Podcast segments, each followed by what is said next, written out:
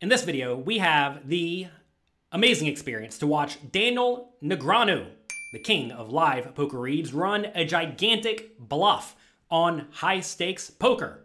Doyle Brunson's even in the pot. He gets them to fold on the turn. So let's get right to it. We are playing 200, 400 with a 400 big blind ante. This is on high stakes poker. You can watch it on Poker Go. Make sure you check out Poker Go. They have an amazing channel with all sorts of top notch poker content, including high stakes poker.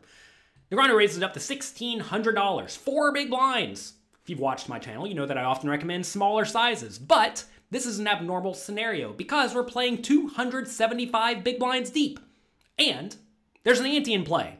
When those two things are happening, you often want to use larger sizes. But if you're playing tiny stacked, shallow stacked, with uh, no ante in play, you often want to be raising really small. But as you're deeper stacked and as there is more money in the pot, you want to be using a bigger size. So Negreanu does make a $1,600 raise, folds around to Holtman. in the button. He is the king of slots.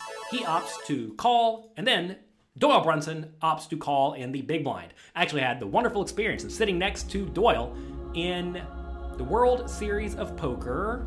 What was it called? Hall of Fame event where they had a bounty on every player equal to whatever year they got inducted to the Hall of Fame. I did not bust Doyle, but it was a lot of fun. All right, Doyle calls, flop comes, ten of spades, nine of spades, six of spades, giving Negreanu bottom pair, no kicker, and Doyle opts to check. This is a spot where the new school strategy of poker is to bet, usually using a small size, and very linearly with just your best hands and best draws. But Negreanu went for a small size with this hand. The problem with this hand is that when you get called, you're going to be against a better made hand that you're almost dead against, or you're going to be against a draw that has loads of equity. I mean, any spade has a solid 40 ish percent equity, probably more because it's going to have two overcards. So I think this is a spot where Negreanu should just check and fold, but he does go for the small bet. We're going to trust Dan Negreanu and presume he's right. Holtman calls, as does Doyle. Turns the ace of spades. Doyle checks. And now Negreanu has to decide if he should go for the bluff. And I think he absolutely should not. this is a spot where one of his two opponents is going to have a spade a ton. And they're probably not going to go around folding the most likely spades, which are the king, the queen, and the jack.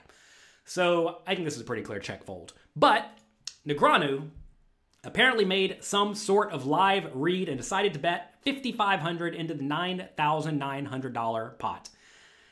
I don't know if I have ever made a bluff in this scenario, which, you know, is why I'm not Dan Negreanu.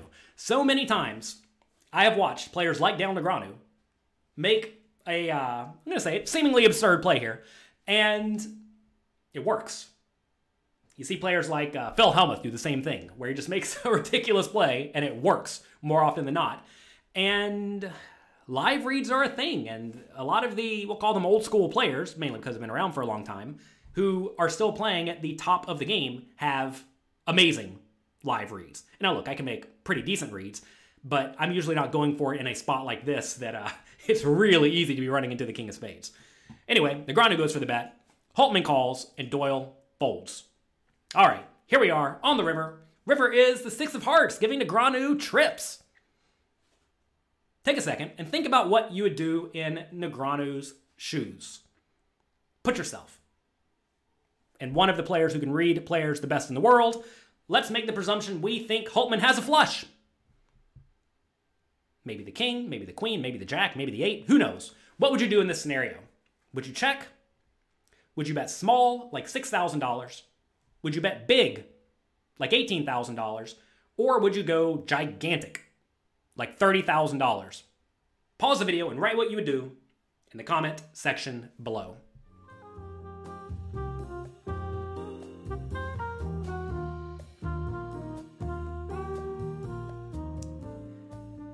This is a fun one because even though Negreanu rivered trips, it's almost certainly not good. Because for Holtman to call a turn bet with Doyle yet to act, who could easily have the king of spades, Holtman must have something. So Holtman either has a set which, you know, you're not in good shape at all against, or he has a flush. Now, I will say some players will always raise the flop or the turn with the king of spades, which is not necessarily a good play because you want to make sure you have the king of spades in your range for situations like this so that you can have an easy call if your opponent bets on this kind of bad river. But he could also be sitting here with something like the queen or the jack or a hand like pocket eights with the eight of spades or pocket sevens with the seven of spades.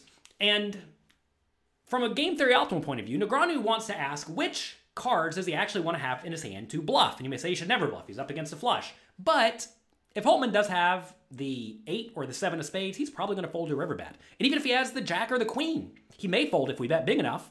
If he has the king, he may bet if we bet if we bet big enough because Negreanu could very easily be sitting here with a full house. That said, Negreanu may not bet the turn with too many two pairs and sets, so maybe he actually does not have any full houses.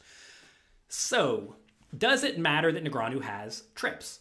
And I think it does because it blocks Holtman from having two pair, which, well, two pair going to the river, which is important because it means that he's a little bit less likely to have a full house.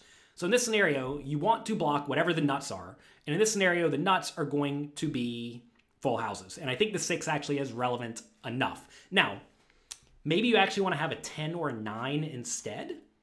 Because if you have a 10 or a 9, you block pocket 10s or pocket 9s, which I think are very likely. So I think those cards are going to be quite relevant in this spot too. But I think you definitely want to have a 10, a 9, or a 6 in your hand to run a bluff in this spot.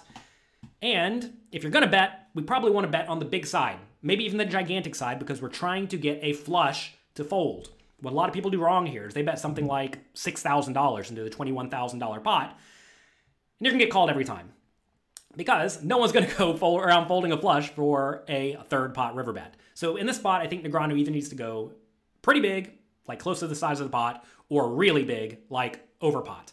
I don't think he wants to go gigantic though, like all in for 3.5 times the size of the pot. Because if he does that, if Holtman does have a full house, which he could, he could, he could easily have pocket tens or pocket nines here, uh, Negreanu's going to lose a ton of money. So I think in this spot, either a pot size bet or a maybe 1.5 times the pot size bet is quite nice.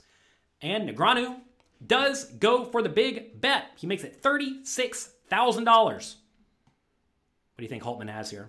What do you think he's going to do? Is Negreanu's read going to work? Holtman actually has the Jack of Spades. Queen of Clubs, Jack of Spades. What would you do in this spot against Negreanu? Let's play this hand all the way back from the beginning and try to figure out what Holtman's going to do here. Negreanu raises, Holtman calls, Doyle calls. Doyle actually had 9-8 for um, middle pair and a flush draw and straight draw. Check, Negreanu bets, they both call, okay. Turns an ace of spades, check. Negreanu bets half pot, Hultman calls, okay. Doyle actually folds here with the eight of spades. Good fold. Whenever it goes bet call on the turn, an eight of spades is no good. Easy fold. Good job, Doyle. Doyle played this hand great. River's the six. Negreanu overpots it. Ugh, what a bad spot. Now, I don't know much about Hultman besides he has a YouTube channel where he mostly talks about various casino games and slots and whatnot. But I think this is a pretty nice spot to apply pressure to someone who is perhaps not a strong professional poker player because a lot of players like that. I mean, again, I'm not, I, I don't know Hultman at all, but a lot of players who are not professionals, who are playing high stakes poker, really do not want to make a big call for all of their money or for a lot of their money. It feels bad to make a big call here with the jack of spades and just be shown the obvious pocket aces or king of spades. So I think this is a great spot to overbluff in general in Negreanu's shoes, and he does. And what does Holtman do?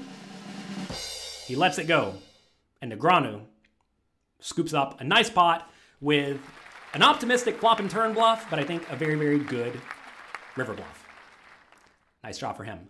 That's gonna be it for today. Huge thanks to Poker Go for making these shows and producing this footage because, well, they're doing an amazing job. The best in the business, in my opinion. So thanks to them.